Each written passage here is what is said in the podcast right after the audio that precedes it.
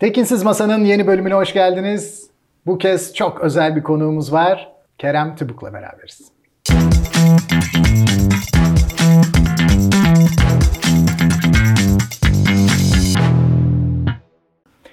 Kerem abi hoş geldin. Nasılsın? Hoş bulduk, iyiyim. Siz nasılsınız? Teşekkürler. Okan abiyle beraber seni bugün Hayırlı ağırlıyoruz. olsun. Evet. Evet. Teşekkür ederiz. Bugün senin iyi bildiğin bir konudan bahsedeceğiz. Senden öğrenmeye çalışacağız. Para ve Bitcoin. İyi, çok. Evet. Okan abinin de iyi bildiği konular. Ben birazcık Hiç gerideyim bu bilmiyorum konuda. Benim e, masanın aptalı e, gerekiyor bir tane ki o da soracak ki filan falan. Ya, Yanında biz efsane bir seri çektik. Tabii. 13 bölüm. Ama ilk defa şu anda yüz yüze tanışıyoruz. Evet. Hmm. Hep online'dan çekiyorduk. Pandemi şartları artı hep böyle zoom mum Kerem abi Amerika'da, Kıbrıs'ta. Böyle inanılmaz uzaklıklardan. Herkes bir de araya reklam girdim. Aslında Satoshi YouTube kanalında herkes izlesin. Klikleri bazılarının az, bazı işte şeylerin tartışma yaratan bazı bölümler oldu. İyi Tabii. seyirci şey yaptı ama. Programın adı aslında. Hani aslında deyince belki şey geçer. Ama bu Liberalizmden- sizin programınızda hayırlı olsun. Teşekkürler. Vallahi sen de şimdi zirvesini yapalım. Evet. Peki Kerem abi. Bitcoin senin böyle duygusal olarak da ilgi alanın. İş konusunda zaten en öncülerden bir tanesisin Türkiye'de hatta en öncüsün. Bitcoin deyince bizim ne anlamamız lazım? çok farklı tarif ediliyordu. Benim için Bitcoin şimdiye kadar gelmiş geçmiş, yaratılmış veya keşfedilmiş en kaliteli para. Ve e, para söz konusu olunca para çok zor bir kavram e, ekonomide. Bunun iki tane sebebi var bence. Onu düşünüyordum gelirken. Biri perspektifle çok değişiyor. Çünkü kişisel perspektiften öyle aldığımızda sen, ben, Okan Bey. Biliyoruz ki hepimiz cebinde 3-5 para var. Ne kadar çok paramız olursa o kadar iyi olduğunu biliyoruz. E, para bizim için zenginlik demek. Bugün 100 varsa yarın 10 bin olsa daha iyi, 1 milyon olsa daha iyi, 1 milyar olsa daha iyi. Ama ekonomik olarak ekonomi perspektifinden baktığınızda bu böyle değil. Yani bir ekonomide 100 birim para varsa 200 birim olması daha iyi değil. Bu insanların çok kafasını karıştırıyor. Birincisi bu. E, Bunu anlayabilmek için ekonomist olman lazım. Ekonomiye bayağı kafa yorman lazım. Soyutlamalar lazım. Sıradan insanın bununla şeyi yok ve para aslında e, insanları bu kadar ilgilendiren ve bu kadar yanlış bilinen başka bir şey olduğunu da düşünmüyorum. Yani herkesi ilgilendiren bir şey para. Bugün işte marketlerde birbirlerine giriyorlar. Paranın satın alma değerinin düşmesinden şikayet ediyor falan ama e, çoğunluk paranın ne olduğundan e, ve bazı şeylerin habersiz. Bunun ikinci sebebi de politik. E, maalesef e, politik bunun bilinmemesi, bu konudaki cehalet e, politik sınıfın içine geliyor. Ee, özellikle 20. yüzyılın başından beri e, politik sınıf derken işte bütün şeyler ama devlet aslen. Devletlerin giderlerini karşılamak için aslında iki tane yöntemleri var. Biri vergi. E, verginin de bir limiti var. Belli bir oranda vergi artınca millet ayaklanıyor. Çünkü farkına varıyor benim paramı devlet alıyor, harcıyor diye. İşte bu para e, manipülasyonuyla maalesef milletin cehaletine güvendikleri için para manipülasyonuyla milletin çaktırmadan cebinden satın alma gücünü alıyor devletler ve e, günah keçisi başkalarıyla ediyor. İşte üç harfli marketler, e, işte ev sahipleri, işte fırsatçı esnaf. Sanki zannediyorlar ki bir şeye zam yapmak çok kolay. Çünkü yani herkes ekonomik hayatın içinde bir şeyin fiyatını belirlemediği için çoğu insan maaşlı, bir belli bir para geçiyor eline. Gidiyor markete biri zam yapmış. Diyor ki vay fırsatçı. Halbuki fiyat belirleyen, ilan eden, bir şey satmak isteyen bir insan için fiyat arttırmak dünyanın en zor işidir. Herkes fiyatı düşürünce daha çok sattığını bilir. Yani kimse geri zekalı değil. Bir şey arttırıyorsa bir, bir market, e, bir esnaf bir şeyin fiyatını içi kan ağlayarak daha satacağını bile bile arttırıyor. Ama işte bunun sebebi enflasyon, paranın yozlaştırılması. Bunun sebebi de çoğunluğun para konusunda cahil olması maalesef. Belki şöyle diyebilir miyiz mesela? Çok böyle temel olsun diye. Bir mahalle var. Mahallede bir tane bakkal var. Bakkal 10 tane ekmek üretiyor. Fırın diyelim ya da 10 tane ekmek üretiyor. 10 tane de kişi var mahallede yaşayan. Bu 10 kişi bakkala gidip 1 liraya ekmek alabiliyor. Nüfus 10 kalırken paranın, basılı paranın miktarı iki katına arttırılırsa 10 ekmek var, yine 10 kişi var. Ekmek 1 lirayken dolaşımdaki para iki katına çıkarsa ekmek 2 lira oluyor. Evet. Ve bu aslında o kadar nötr değil. Bu senin anlattığın en nötr olanı. Paranın ekstra yaratılan paranın ekonomiye girişinden bir de bir sürü çıkar çevreleri Doğru, e, faydalanıyor. Çünkü ilk herkesin çıktığında- cebinde tuttukları şey kadar oran mesela diyelim ki ekonomide 100 birim para var 100 kişide. %100 parayı arttıracağım. Ee, bu herkesin cebindeki paraya oranla otomatik olsa nötrdür bu. Yani bir etkisi olmaz. Dediğin gibi olur. Her şeyin fiyatı iki katına çıkar hemen hemen. Hiçbir anlamı olmaz. Hatta bunun tersini biz yaşadık. 6-0 attık. Yani e, ona geleceğim şimdi. Ama e, şu, anda yapılan mekanizma Merkez Bankası, bankalar, bankalardan büyük şirketler, önce devlet tabii arada.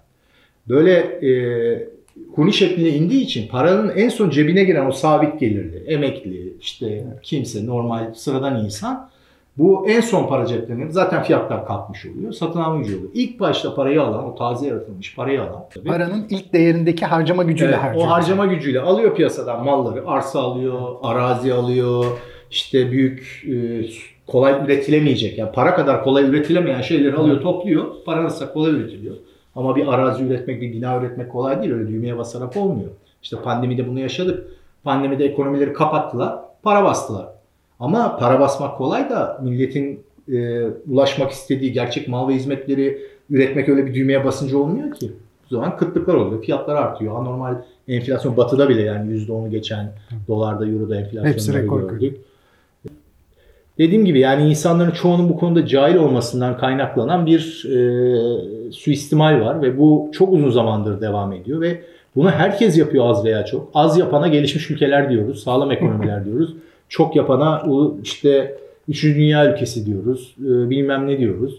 Biz ikincisine daha yakınız yıllarca. E, tabii bizim yaşımız biraz şey 80'leri 90'ları hatırlayanlar daha şimdi bu gördüğümüz enflasyonunu ve daha fazlasını daha önce de yaşadık biz. Bir dönem düşük enflasyon bu zamanın gençleri yaşadılar onu 2005 ile 2015 arası belki diyebileceğim kadar işte öyle bir dönemde ama yani bu dünyanın her yerinde bu para politikası dedikleri şey merkez bankalarının işte az mı para basalım çok mu para basalım bu.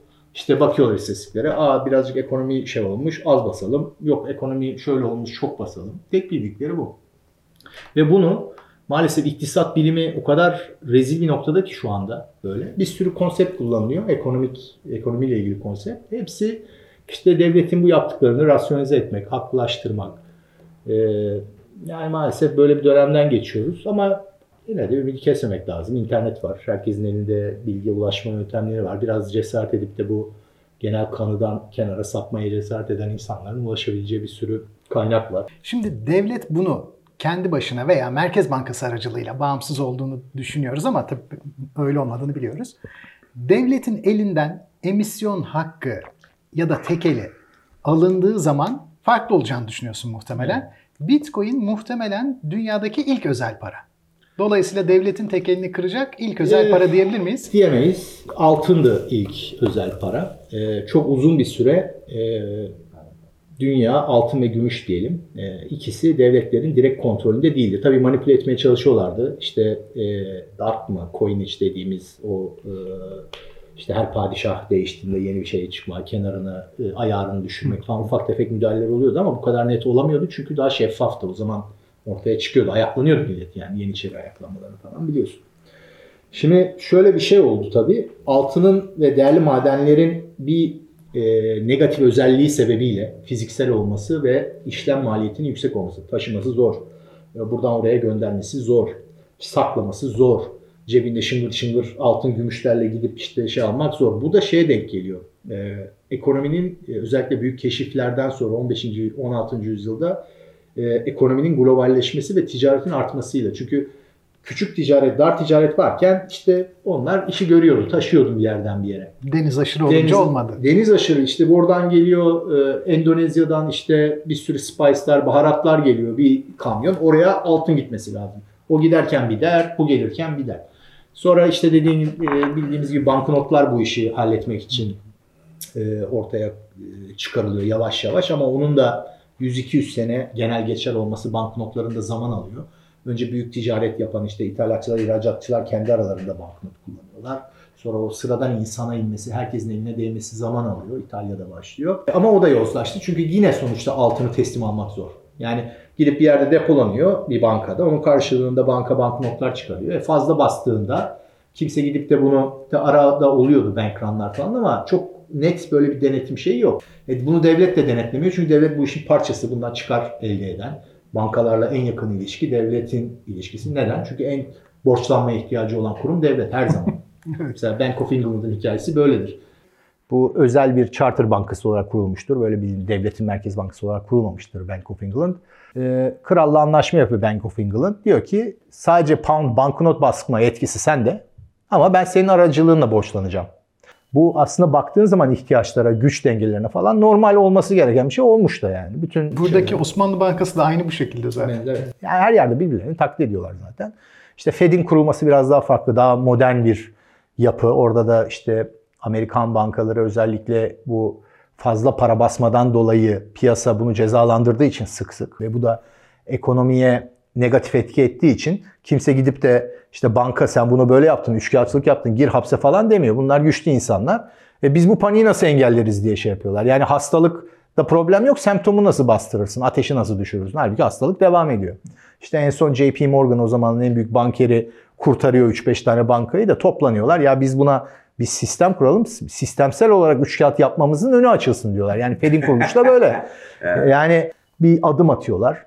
Buna kimse ses çıkarmayınca bir adım daha atıyorlar. İşte Fed ilk kurulduğunda şimdiki gibi değildi. Daha namusluydu yani en azından. Bu anlattığım şey böyle kurulmuş ama yine daha namusluydu. Daha böyle e, dengeli, daha şey yapıyorlar. Ama hep böyle adım adım yozlaşma. Bir gecede oturup da böyle olmuyor bu sistemler. Bitcoin'in farkı şu.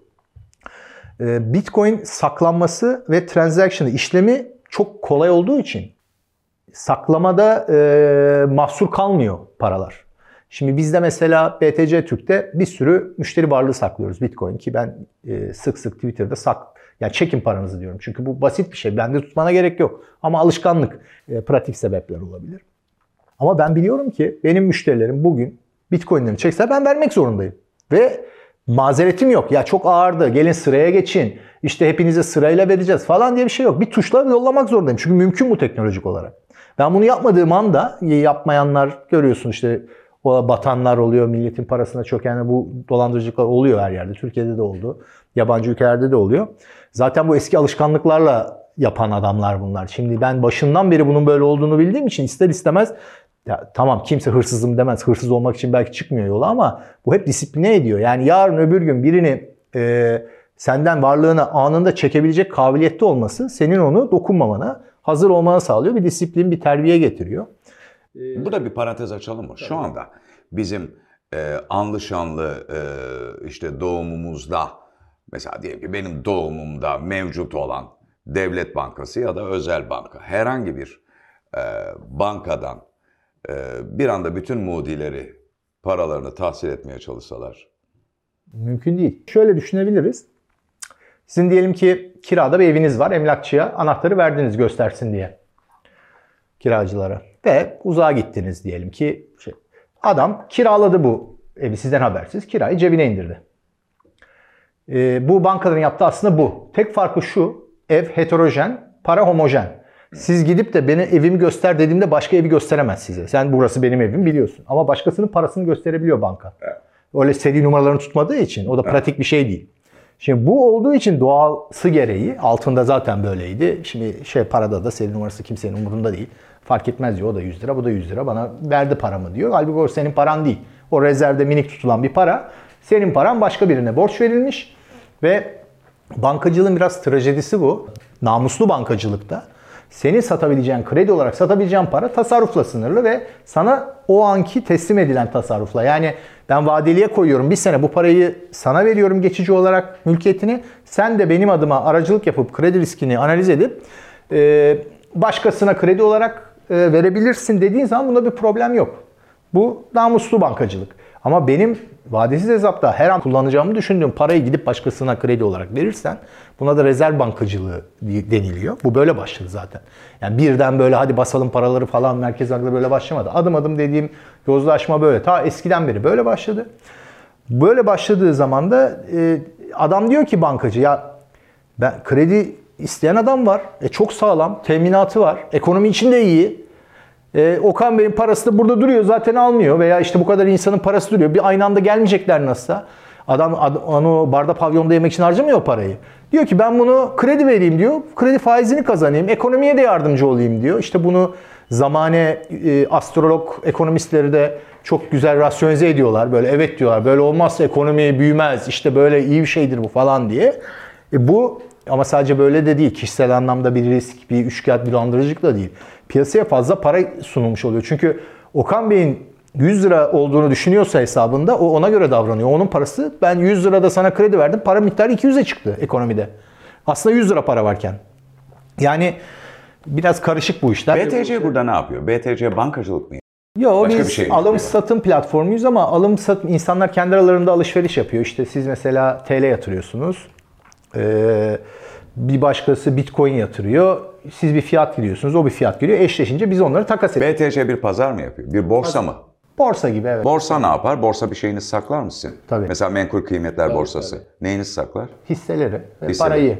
Ne yapar? Yani kendi güvencesi altında tutar. Evet şu anda mesela MKK diye bir takas bank var. Ee, eskiden aracı kurumlar saklıyordu. Onlar üçkağıtlar oluyordu. İşte alıyordu sizin aslında hissenizi gidiyordu başkasına satıyordu. Onu teminat gösterip kredi çekiyordu falan. Onu engellemek için bir takas bank diye merkez saklama e, kurumu kurdular. E, orada hep el değiştiriyor. Herkesin bir hesabı var. Borsada e, hesabı olan herkesin MKK'da da bir hesabı var. Siz takip edebiliyorsunuz. Aracı kurumun kontrolünde değil. Aracı kurum sadece size aracılık ediyor. Bizde biraz daha farklı. Biz e, dijital varlıkları da saklıyoruz. İnsanların TL'lerini de saklıyoruz. Biz de tutukları için saklıyoruz ama o da birinci sebebi. Aslında ne yapar? Soğuk cüzdana çevirir. Tabii isterse çekebilir. Yani alım satım zamanı bize yollasa da işini görecek. Evet. Ama işte uğraşmak istemiyor. Hem aldım, çektim. Orada dursun diyor. Ben her an alım satımı yapayım diyor. Bir kısmı bizde saklamayı tercih ediyor. Yani biz konuşuyoruz bu tip insanlarla işte sosyal medyada veya farklı yerlerde. Ben güveniyorum size, sizde dursun falan diyor ki bana hiçbir faydası yok yani. Bütün, bütün derdim şunu e, an- yani ben ve izleyen ve daha önce e, blockchain zincirinde hiçbir şey yapmamış, e, kripto para satın almamış bir insandan söz ediyoruz. Yani o zaman bu e, bu konudaki aracı firma BTC Türk'ten söz ediyorum. Tırnak içinde aracı firma ya da bir tür borsa ya da bir tür banka bazı açılardan filan. Bu firma çünkü hemen hemen şu soru sorulur hiçbir şey bilmiyorum. Ya ben bu firmaya güvenebilir miyim? Nasıl güvenebilirim? Nasıl güvenemem? E işte bakıyorum bu BTC Türk nerede var? İşte havaalanında var. Havaalanında şurada yazıyor, şurada yazıyor, şurada yazıyor, şurada yazıyor.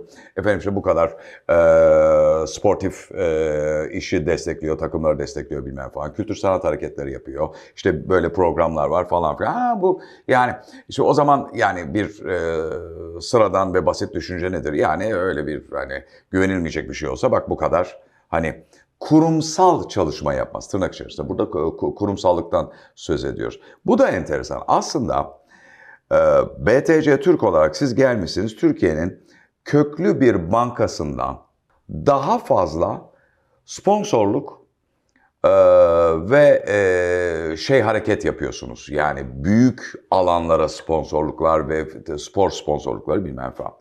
Şimdi bu da enteresan.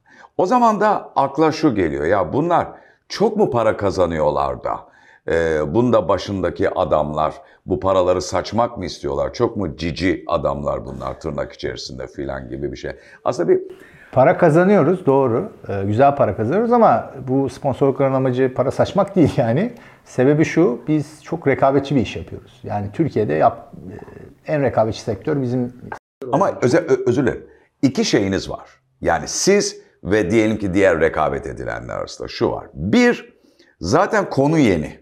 Yani para konusundaki bir davranış, e, davranışın ya da bir alışkanlığın yerleşmesi bin yıllarca sürüyor. Ya altından söz ediyoruz, e, değerli taştan söz ediyoruz. Daha e, şeyi bankacılığı falan filan yani bu Fed'de nedir canım falan filan. Sanki 10 sene önce haber almışız gibi yani o Nixon'ın 71'deki fazladan para basma meseleleri. Ay yeni öğrendik. Ay ya şey olmasaydı e, bu pandemi olmasaydı işte bir takım e, YouTube'sal hareketler olmasaydı çünkü YouTube gibi geniş bir alan çıkınca bizim böyle alışılageldik ekonomi programlarında bütün yumurtalar aynı sepeti değil lütfen gibi böyle geri zekalı programlardan başa dönüldü. Herkes dedi ki para nedir? FED nedir? E, o nedir? Banka nedir? Şu nedir? Bu nedir falan. Şimdi aslında siz ve rakipler e, beraberce hem kurumsal bir kök salma hareketi bilinirlik, güvenilirlik hareketi içindesiniz hem birbirinize rekabet içindesiniz. Bu da reklama fazla para ayırtıyor. Ee, biraz öyle ama güven konusuna şöyle gelirsem en nefret ettiğim, en ikilemde kaldığım kelime güven kelimesi. Bizim hiçbir reklamımızda güven kelimesi geçmez. Ee, ben de bize güvenin demekten nefret ediyorum. Bunun iki sebebi var. Bir, güven lafla değil, işte icraatla kazanılıyor zaten. İki, bize güvenen diyenden korkarım ben. Ve üçüncüsü daha önemlisi belki aslında e, bizim yaptığımız iş Bitcoin'in doğasından dolayı bize böyle bir tamamen güven duymanıza gerek yok. Onu da söylüyorum. Çok kısıtlı bir zamanda güven duymanız lazım. Nedir o? Sizin soğuk cüzdanda Bitcoin'iniz var, satmak istiyorsunuz. Bize gönderip onu satıp TL'yi çekmek için bir arada bir, bir güvene ihtiyacınız var. Evet bu para gitti. Benim hemen o anda alıp kaçacak mı biri? İşte bu batacak mı bilmem ne. O anlık. Ama bizde paranı tut. İşte yüksek faiz bilmem ne işte bize paranızı getirin. Bizde mümkün olduğu kadar para tutun falan. Böyle bir şey bizim işin doğası gereği de ihtiyacımız yok. Zaten bu sağlıklı değil. Ve Bitcoin'in çıkmasının amacı en başta söylediğim gibi bu e, kendi saklama şeyi o kadar güçlü bir şey ki terbiye ediyor. Bütün Bitcoin'in network'ünü de güçlendiriyor. Herkes kendi saklayabilse. Bitcoin'i ayıran ve benim umudum şey birkaç özelliği var tabii bir sahibinin olmaması, sahibinin olmaması sebebiyle mutlak sınırının olması. Çünkü para yaratmak o kadar cazip bir şey ki birinde bu güç varsa yaratır. Siz de yaratırsınız, devlet de yaratır, ben de yaratırım. Kimseye güvenemezsin. Hiçbir insana ve kuruma para yaratma yetkisi verip de ona işte ekonominin şeyi için, sağlığı için siz bunu şey yarat diye güvenemezsin. Bunun olmadığı ortaya çıktı tarihsel boyunca. Bu yani e, kalpazanlığın işte e, kurumsallaşmış, devletleşmiş halini yaşıyoruz şu anda. Çünkü bu kolay. Bu gidip de vergi arttırıyorum ey halkım ben bu parayı bunu şey yapacağım, oy satın alacağım veya şu yatırımları yapacağım falan değil. Basıyorlar parayı, hallediyorlar. Bir şekilde fiyatlar yükselince başkasını suçluyorlar. Bu devran böyle geldi, böyle dönüyor. Ama dediğiniz doğru. Bilgi artık özgürleşti. İnternet, YouTube işte şey sayesinde bir sürü e, kanallar var. Öğrenmek isteyen öğreniyor. Yeni jenerasyonda meraklı olduğunu düşünüyorum böyle şeylere. En azından bir kısmının e, beyni uyuşmamış bir kısmının işte e, ama öyle bir propaganda, öyle bir şey var ki bu Yalın'la biz bunu geçen sene çok konuştuk o programlarda. Conformity dediğimiz bu topluluğa uyma içgüdüsü insanda o kadar e, güçlü bir şey ki sizi her konuda böyle bir cesur ve şey olmaya yani mecbur kalıyorsunuz. Bir hayır yani ben tek başıma veya çok azınlığın yanındayım deme cesaretini göstermeniz gerekiyor ki bir en azından bir şansınız olsun. Bir şey öğrenme şansınız olsun. Yoksa koyun gibi e, onlar öyle diyor, uzmanlar böyle diyor, ekonomistler böyle diyor, koskoca Fed böyle diyor, filanca bakanı böyle diyor. İşte bunun peşinden gidiyorsun. Ee, işte bu ama en azından fırsat var. Eskisi gibi bir tane bir tane iki tane kanaldan sürekli tek taraflı bombardıman yapılmıyor. Ee, işte eskiden birazcık işte gazetelerde çeşitlilik vardı. Onu herkes okumadığı için işte çok dar bir e, şeye kitleniyordu. Video, görüntü, ses falan bunlar çok önemli. Podcastler, videolar, YouTube'lar falan.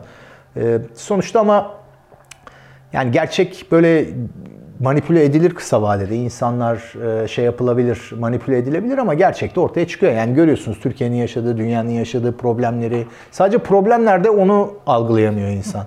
Yani çünkü ekonomi de böyle. O kadar ilginç ki şimdi biz evrimsel olarak etki tepki bir şey yaptığında onun sonucunu görüp öğrenmeye alışmışız.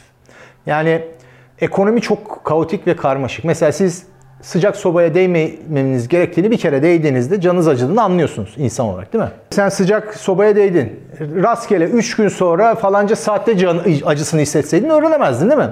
Şimdi ekonomi de böyle. Maalesef yapılan bir şeyin sonucu o kadar kompleks yapılardan giderek gidişi oluyor ki ya onu etki tepki işte böyle oldu böyle oldu diye öğrenemiyor insan.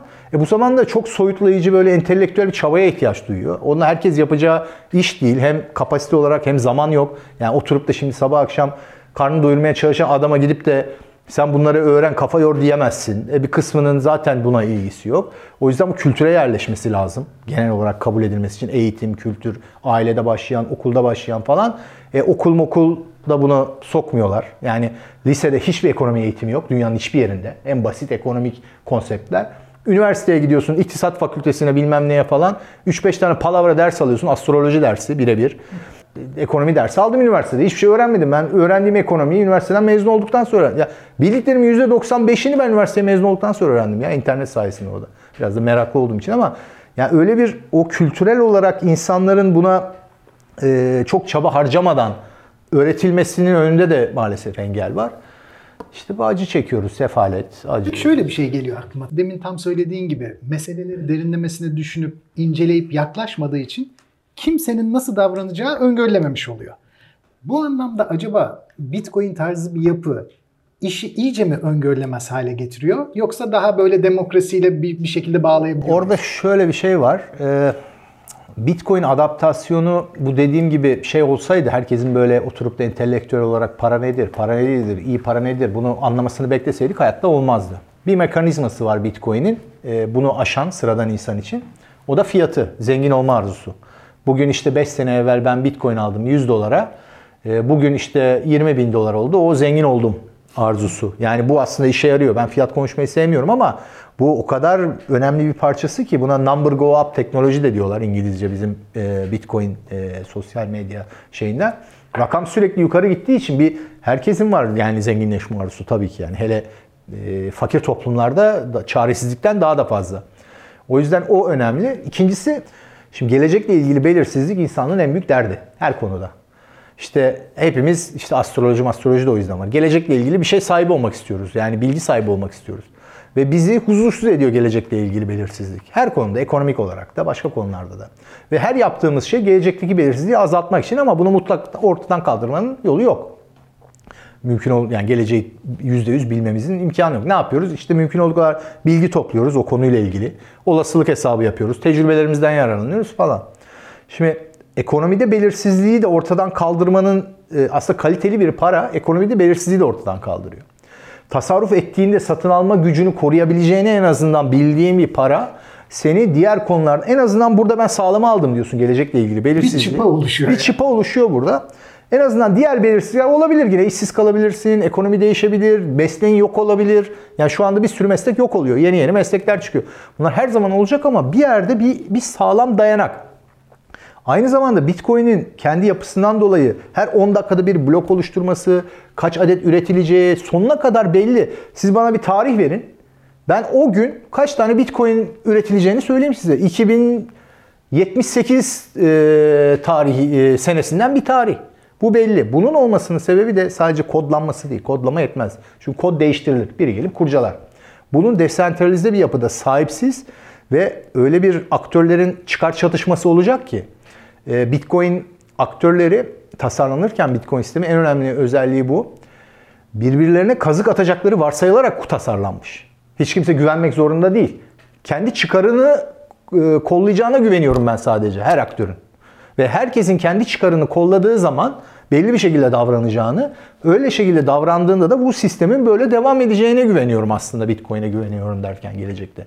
Ha olamaz mı? Mümkün değil mi? Hiç mi imkansız? Tabii ki kesin bir şey söyleyemezsin. Yani ama var olan alternatifler içinde o kadar açık ara belirli bir şey ki bu sistem. Yani yarın Merkez Bankası'nın başkan olacağını kimse bilmiyor. İşte seçim var, kim gelecek belli değil. Fed işte toplantı yapacakmış iki gün sonra ne diyecekleri belli değil. Üç tane adam kendi aralarında konuşuyorlar. Ne karar verecekler o gün karısıyla kavga edip mi gelmiş, ne yapmış belli değil. Ya bu kadar acayip acayip şeyler senin cebindeki parayı et- etkiliyor yani. Bütün herkesin hayat, ma- materyal en azından maddi hayatını etkiliyor. Yani bu kadar kaprise, bu kadar e, suistimale, bu kadar politik çıkara dayalı sistem var bir tarafta her yerde. Kimi daha yoz, kimi daha az yoz ama hepsi yoz.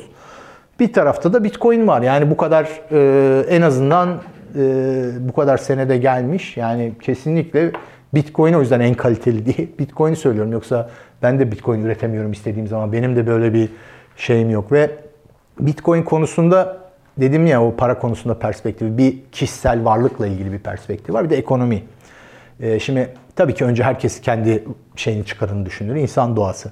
Ben zengin olayım da ekonomi batsın diyebilirsin yani. Bir sürü insana sorsan çoğunluğu belki öyle diyecek. Ama benim için Bitcoin'in e, mak- ekonomik, e, sağlıklı ekonomi işlemesi, herkesin potansiyelini e, ulaşabilmesi, herkesin ürettiğinin karşılığını alabilecek adil bir ekonomik düzen için de bir temel taşı olduğunu düşünüyorum. Çünkü para ekonominin yarısıdır. Ekonomide her takasın bir tarafı para. Yani ne satarsan sat, emeğini de satsan, mal da satsan bir tarafında para var. Para fiyatları var. Parasal fiyatlarla ekonomi yönleniyor. O görünmez el dediğimiz Adam Smith'in şey fiyat sistemi işte o fiyatlara göre insanlar kendi çıkarlarını düşündüğü için başka bir şeyler üretiyor. Bugün işte çocuk bezi kaç tane üretilecek? Kaç kilo elma üretilecek? Bunların hepsini piyasa bu para fiyatlarını kullanarak yapıyor. E bunun düzgün işlediği bir ekonomide, paranın sağlam olduğu ve bu işleyişin düzgün olduğu bir ekonomi çok daha üretken bir ekonomi. Zaten batıyı ayıran, e, gelişmiş ülkeleri gelişmemiş ülkelerden ayıran önemli şeylerden biri paranın daha az yozlaşmış olması. Doların bugün rezerv para olması, bütün dünyada şey olması nispeten o da. Yani tabii o da yozdu başından beri ama nispeten daha az yoz olduğu için işte dünya savaşları yüzünden o savaşın göbeğindeki ülkelerin daha da suistimal edip paralarını öldürdükleri için mecburen işte savaşa girmiş. Para basmak zorunda. İngiltere canıyla şey oluyor falan. O kısa günü kurtarmak için. İşte Birinci Dünya Savaşı yine aynı şekilde. Dediğim gibi yani ben o kısmına çok daha fazla önem veriyorum. O yüzden Kurumların yasal imtiyazlarını geri alıyor yani. Evet öyle bir güçlü şey sunuyor ki tabii bunun için adaptasyon şart. Bu şu anda çok az bir insanı e, şey yapan bir durum. Zamanla benim umudum e, hiper bitcoinizasyon diyoruz ona bir şekilde Bitcoin'in bütün para birimlerinin öyle veya böyle yerine geçmesi. Bu tamamıyla herkes Bitcoin bazında alışveriş yapacak demek değil. TL yine kalabilir ama TL Bitcoin'e dayalı veya işte arkasında Merkez Bankası rezervi dolar veya altın işte 128 milyar dolar nerede falan diye sormayacak kimse. 1000 tane Bitcoin nerede Merkez Bankası'na diyecek. Çünkü dolar tutmana gerek kalmayacak diye ümit ediyorum veya altın tutmana. Bitcoin bu da olabilir. Çünkü geçiş bir anda Bu acayip bir komplo teorisi olabilir. Yani Bitcoin'in ya da başka bir birim e, kripto para biriminin e, altının hatta değerli taşın yerine geçmesi. Düşün ki korkunç bir altın saklamışsın bir yerlere. Evet, Ertesi gün diyorlar ki pardon o böyle sarı renkte bir şey yani. Bu oldu bu arada. Türkiye'de Ee, gümüşte oldu. Şimdi e, 1800'lerin sonuna doğru çift metal çoğu yerde vardı. Bazı ülkeler gümüş standartındaydı, bazı ülkeler altın standartındaydı ama gümüş e, yine kullanılıyordu para olarak. Sonra altın öyle bir parasallaştı ki gümüş parasal premiumunu yitirdi ve gümüş standartına kalan ülkeler Çin ve Hindistan özellikle bir kısmı kısmen kısa bir dönem Amerika direndiği için çok büyük şey kaybetti ekonomileri. Yani gelip millet onların mallarını e, çok ucuza satın aldı. Çünkü bunların kaçtı? 1'e 1'e 20'den 1'e 50'ye falan düştü. Gümüşle altın e, Ama gümüş hep de tatlı bir şey değil mi şimdi? Ne, şekerim nereye yatırım yapabiliriz? Ev hanımıyım tatlım. Ondan sonra Gümüş tepsiler. gümüş. Yani eskiden gümüşün para premiumu, Evet, para evet. şeyi çok daha yüksekti. E, altın onu ezdi geçti. Şimdi aynısını Bitcoin altına yapacağını düşünüyorum ben. Önümüzdeki 5-10 sene içinde altının parasal premiumu kalmayacak. Neyi kalacak? İşte e, şey, e, mücevher, işte iletken, elektronikte iletken, işte normal bildiğin işte e, titanyum, işte falan yani böyle endüstriyel maden az bulunan ama endüstriyel maden. Ama şekerim zenginlik çok zor bir şey. Sürekli elimizdeki değerli taşı ya da altını başka şeylere dönüştürmek zorunda kalıyoruz. Ve sabah kalkıyorsun bunlarla düş, bunları düşünüyorsun, bunlarla uğraşıyorsun. Zenginlerin de böyle Çok teşekkür ederiz. Harikuladeydi. Güzel programdı. Kerem Tübük'ten harika bir Bitcoin dinledik. Vallahi süre bitti yoksa zaten çok daha uzayacaktı gidecekti. ben de. Daha kon- başka komplolarım var. Onları da başka programda zevkle dinleriz. O zaman yine çok şahane bir konukla, harika bir konuyla devam edeceğiz.